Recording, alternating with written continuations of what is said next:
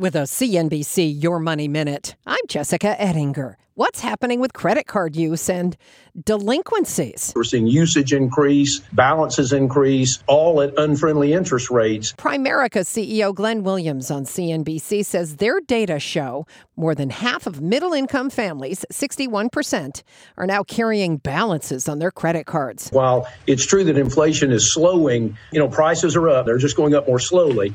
And when you have a multi year compounding effect of that, maybe 3% this year on top of 7 or 8% last year, you've got middle income families dealing with double digit growth in prices. And there's just not enough money at the end of the month. And so what we see is they're bridging the gap with the use of their credit cards. Using plastic to bridge that gap is costly. The average interest rate on credit cards hit a record high last month at more than 20%. Lots more on budgeting and debt management at CNBC.com. I'm Jessica Ettinger, CNBC.